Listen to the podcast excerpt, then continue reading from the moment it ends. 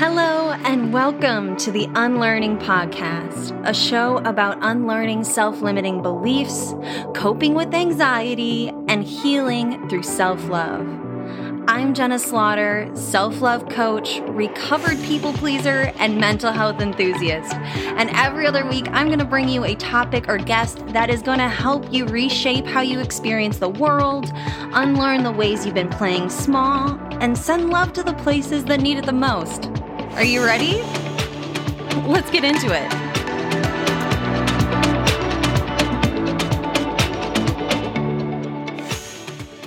Hello, friends. Today we're talking about self sabotage.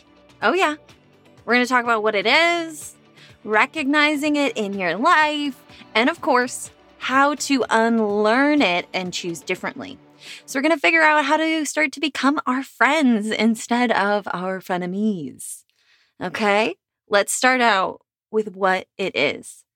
Self sabotage is when we actively or passively take steps to prevent ourselves from reaching our goals. This can affect nearly every aspect of our life, to be honest, from a relationship, a career goal, or a personal goal. So it makes this fucker pretty finicky.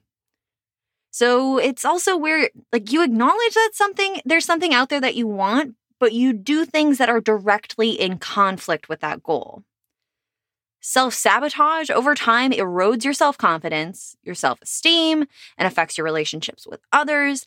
And the funny part is, is that with every failed attempt to do the thing you want, you internally prove to yourself that you can't or shouldn't do it. This happened to me a ton. We'll get into that a little bit later.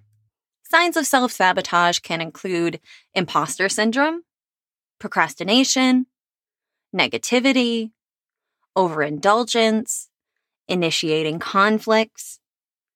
So let's talk about each of those. Uh, for imposter syndrome, it's pretty self explanatory. I think everybody here knows what imposter syndrome is, so I won't get into that. I might do a full episode on it, to be honest. Um, but the ways that you can recognize imposter syndrome thoughts are things that start with, Who am I to you know, become a coach or who am I to blah, blah, blah. Almost always, whatever comes after who am I to is a feeling of imposter syndrome and a self deprecating thought. Other ways that can show up is I can't dot, dot, dot, or my blank isn't worth reading, learning, listening to, whatever you want to put that in there. If you are creating something, imposter syndrome is so prevalent. Next is procrastination. It's also related to starting tasks and never fucking finishing them. Like it took me years to create this podcast because I needed it to be just so. I needed the vision to be just so. And I wanted it to be an instant hit, which guess what? Inevitably got in my way for multiple years. Okay. Don't let these voices dictate your life for years like I did with mine being able to create this podcast has been so fucking freeing and has been blowing my mind that I've continued to show up. And I want that, I want you to blow your own mind. Okay. Next one is that negativity. Mm, been there, done that. Especially when I was really severely depressed. It was hard not to be negative about everything. Next is overindulgence. Oh, this is one that I tend to do a lot of. An example in my life is um, like excessive junk food because I deserve it, quote unquote. But for what? Like, do I feel good after I've like way overeaten a bunch of sugar and all of that kind of stuff? No, but I do it because there are wounds that I need to heal around scarcity, and value and our bodies and food and its role in our lives. I'm I recognize that, I own that and I'm working on that. But overindulgence is something I see all over the place as a way that we self-sabotage um, because we don't want to feel like we are withholding things from ourselves or that we are I don't know how to how to explain it, like jumping back into scarcity. Um, so therefore we overindulge because, well, I deserve it.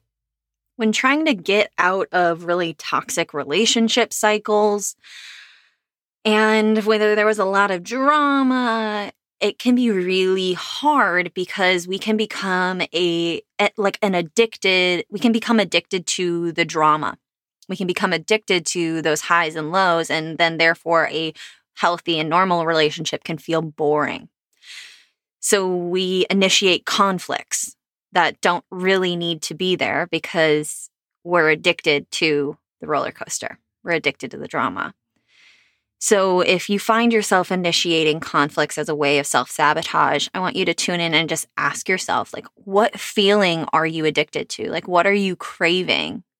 And figure out, peel that back like a little onion as far as um, what the true need is within there. Okay, I hear you. Yes, we've gone through imposter syndrome, procrastination, negativity, overindulgence, initiating conflicts. Those are all signs of self sabotage. But the fuck, why is it so prevalent in our society? Well, it's because we grow up in a society that for a lot of us doesn't value you as much as it does others, and we then internalize it. Accumulating a dysfunctional and distorted set of beliefs that leads you to underestimate your abilities, suppress your feelings, or lash out at those around you. That's the fuck why. Now, here we are at the antidote, the unlearning portion. And this is where I always give ways to move forward, questions to ask, questions to reflect on, and how to start integrating this into your life. The first step, and I know it sounds cheesy, but the first step to unlearning self sabotage is recognizing it. Recognize what flavors of these that you picked up and that it is something that you want to work on. So, for an example, um, if I'm continuing with this podcast, I had to recognize that I was procrastinating not from a space that I didn't have the time or energy to invest into the project, but it was actually because of some feelings and thoughts that were going on underneath. So, Part two is to ask and get curious about what emotions are leading to the self sabotage, regardless of the flavor. Um, what feelings are leading to that? For me, in this podcast example, it was that I was feeling unheard in my life, and that was making me question the value that I was bringing to the table in the first place. Okay. From there, if we are able to pinpoint an emotion or even an emotion that's in the ballpark, then asking ourselves from there, what is the thought that's driving that? So if we can peel back from the emotion and feel like, what is that internal, what's the internal sentence? Like, what is the internal dialogue that's leading to this? Um, so ask yourself, what is actually for sure 100% true? Like, are we personalizing someone else's actions? Have we had a conversation about something we're personalizing to figure out if it's just something going on with them? What is the underlying narrative and what can we actually deem as true? It's like an onion, we peel back the layers, and this might be helpful to have a therapist or coach help you do so and to hold space for you in that. Um, that's that's this can get really, really juicy really quickly. And so I don't want you to bite off more than you can chew in that way. So be mindful and be be checking in with yourself throughout this process. For an example for me with the podcast, under that feeling of being unheard was the underlying belief that what I had to say wasn't actually valuable. And it actually was stemming from certain memories of me growing up and being told that you talk so much. Like, you will you just like shut up for a while? And how that became a much bigger issue for me as an adult that I then had to unlearn and move out of because what I do have to say and what I bring to the table is valuable and it is serving real people in tangible ways and helping them helping them transform their lives. So I'm I'm okay with that now, but at one point in time I really felt as though people would be just doing me a favor listening to this podcast or sharing my content or helping me get one-on-one clients. I thought they were doing me a favor, which is so silly now after I have gotten on the other side of it. So, so far we have one, recognize it. Recognize where you where this is showing up for you and that you want to work on it. Two, getting curious and asking what emotions are leading the self-sabotage. And then from there, step 3, peeling back from those emotions to what the thought is that's leading to it. That step 3 might take a while, especially if you're coming to terms with the feeling in the first place. And like I said, might want to have a coach or therapist help hold you through that third step. Step four, challenge the self doubt with an affirmation and specifically one that you can get behind.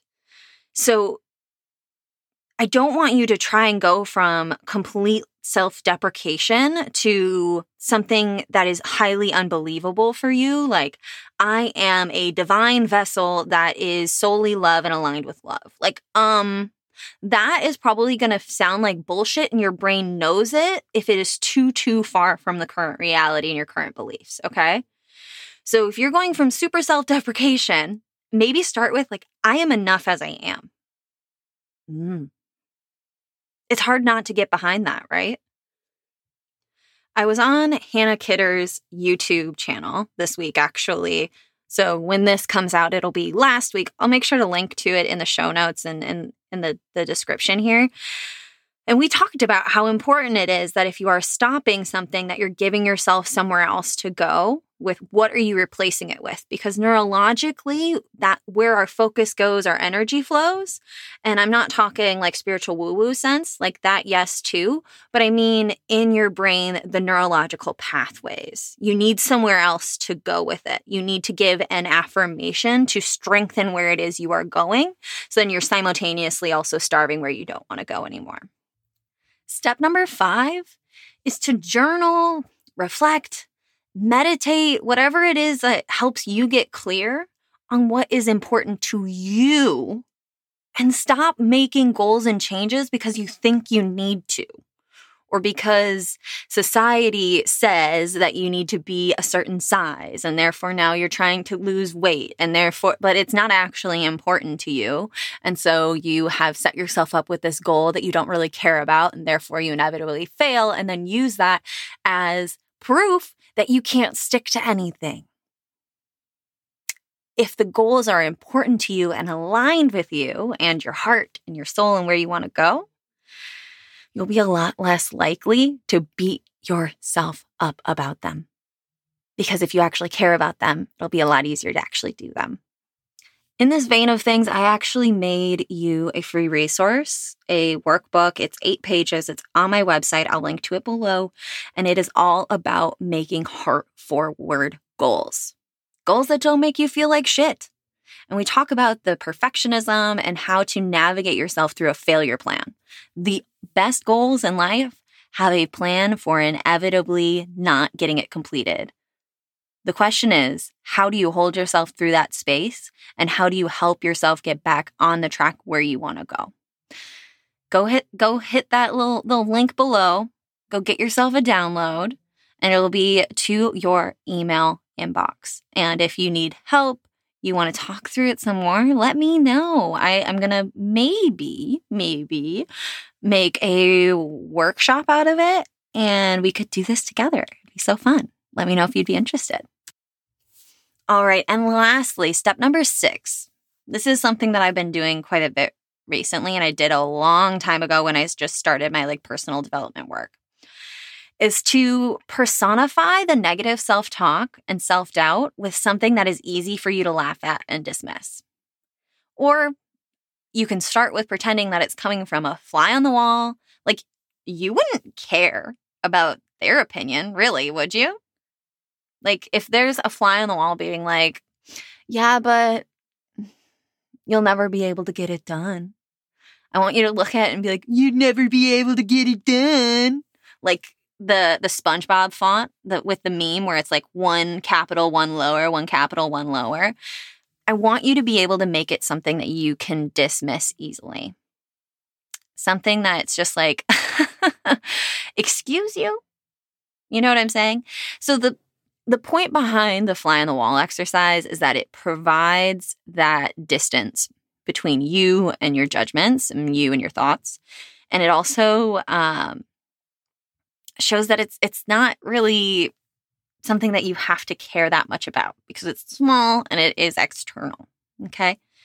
So here's where we come back to, and then replacing it with affirming and kind thoughts. So as we dismiss, where are we then going? So to summarize, we have step one, recognize it. Step two, ask and get curious about what emotions are leading to the self sabotage. Three, peel back from that to the thought or sentence that is leading to it and reframe. Step four, challenge that self doubt with an affirmation that you can get behind. Decide what are you replacing it with. Step five was that journal, reflect, and meditate on what is actually important to you instead of just making manic goals that society says that you need to. And step six, personify that negative self talk and self doubt with something that is easy for you to laugh at and dismiss. If you learned something or this episode was impactful for you, please make sure to like, share, and subscribe. Send to your friends so that way our little podcast can grow, grow, grow, and I can keep making these beautiful episodes for you. And don't forget to scoop up that free resource, that Heart Forward Goal Setting workbook that I made you. It's in the link below. And keep on learning. Have a great day. Thank you so much for joining me on this episode of the Unlearning Podcast. If you enjoyed the show, the biggest compliment that you can give is to rate and review on whatever platform you're using. You can find information for one on one coaching, full show notes, and tools at my website links below. Until next time, keep unlearning.